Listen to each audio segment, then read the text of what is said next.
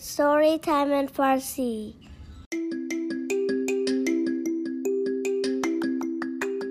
به پادکست ستوری تایم این فارسی خوش آمدید. من آنیتا هستم و هر هفته داستان جدیدی برای شما تعریف می‌کنم.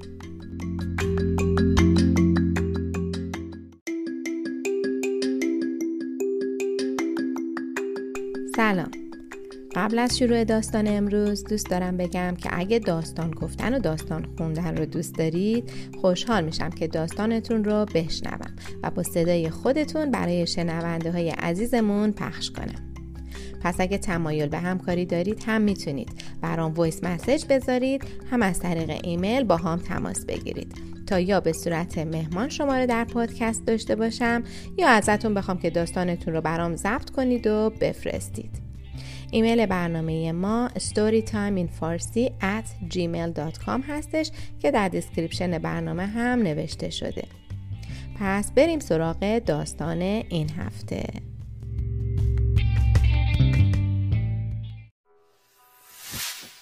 داستانهای هزار یک شب این داستان افسانه دهقان و خر و گاو او. از مجموعه قصه های پنداموز هزار یک شب نویسنده مجید مهری. داستانی دیگر از قصه های شهرزاد برای شاه شهریار. بهتون پیشنهاد می‌کنم که این داستان ها رو به ترتیب بشنوید. پس اگه داستان قبل رو نشنیدید به کانال Story Time in فارسی برید و بعد از subscribe کردن در پلیلیست داستان های هزار و یک شب داستان ها رو به ترتیب دنبال کنید.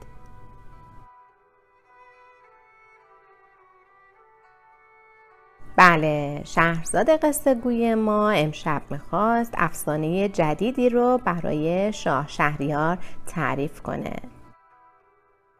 افسانه دهقانی که زبان حیوانات رو می‌فهمید. و اما افسانه دهقان و خروگاو او.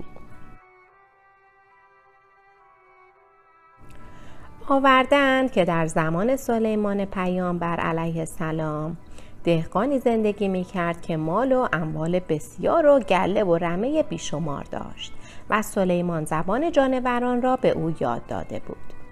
به این شرط که اگر به کسی بگوید بیدرنگ بمیرد.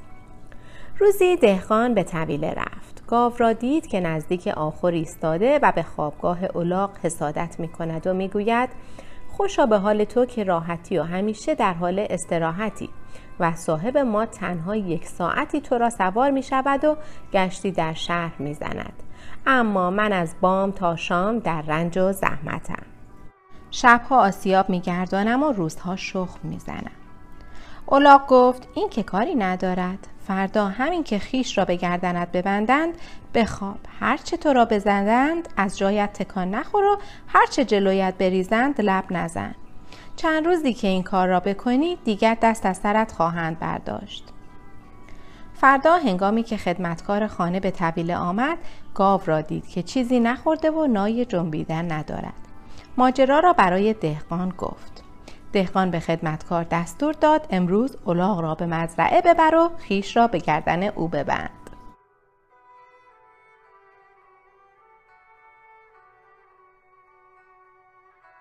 این چنین بود که الاغ از بام تا شام به جای گاو شخم زد و غروب که خسته و کوفته. از مزرعه برگشت گاو پیش آمد و از مهربانی های بیدریق او تشکر کرد. خر جواب نداد و با خود گفت زبان سرخ سر سبز می دهد بر باد. روز بعد باز خر را برای شخ زدن بردند و غروب با تن خسته و گردن فرسوده برگرداندند. گاو برای سپاسگزاری جلو آمد. خر به گاو گفت میدانی که من دوست یک دل تو هم و هرگز نمی‌توانم بدبختی و بیماری یا مرگ تو را ببینم. امروز شنیدم که دهقان به خدمتکارش می گفت فردا گاو را به مزرعه ببر اگر سستی کرد او را به قصاب بده تا سرش را ببرند خلاصه از ما گفتن گاو این را که شنید تشکر کرد و گفت حقا که دوست خوب از طلا نایابتر است فردا صبح برای شخم زدن می روم. دهقان صدای آنها را می شنید و در دل می خندید.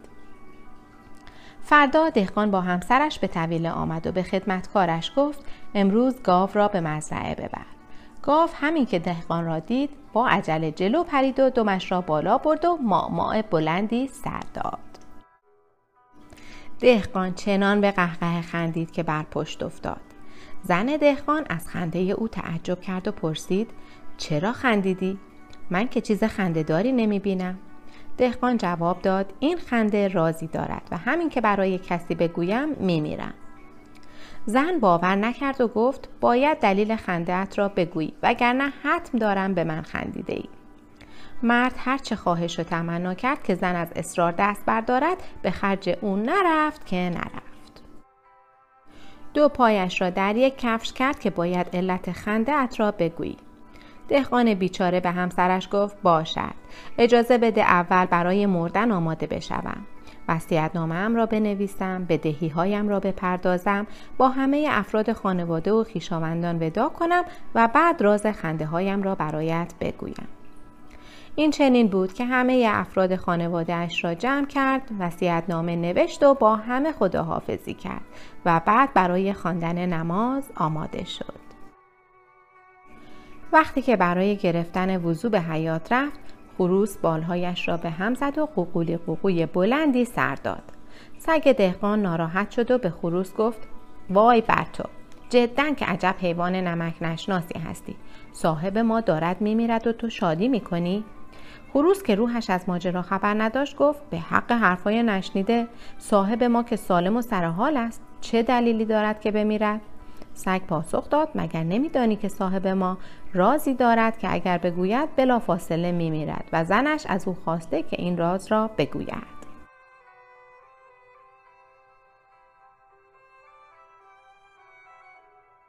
خروس گفت خود کرده را تدبیر نیست. صاحب ما آدم سبک مغز و بیعقلی است.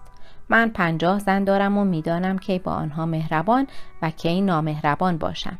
اما او یک زن بیشتر ندارد و نمی‌داند که با او چگونه رفتار کند.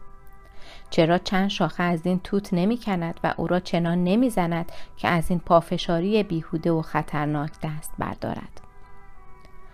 دهقان این را که شنید فوری چند ترکه آبدار از درخت توت کند و همسرش را صدا زد. او را به اتاق برد و در را بست و حالا نزن کی بزن. همسر دهقان به دست و پای او افتاد. از او معذرت خواست و قول داد که دیگر از این خواهش بیهوده دست بردارد.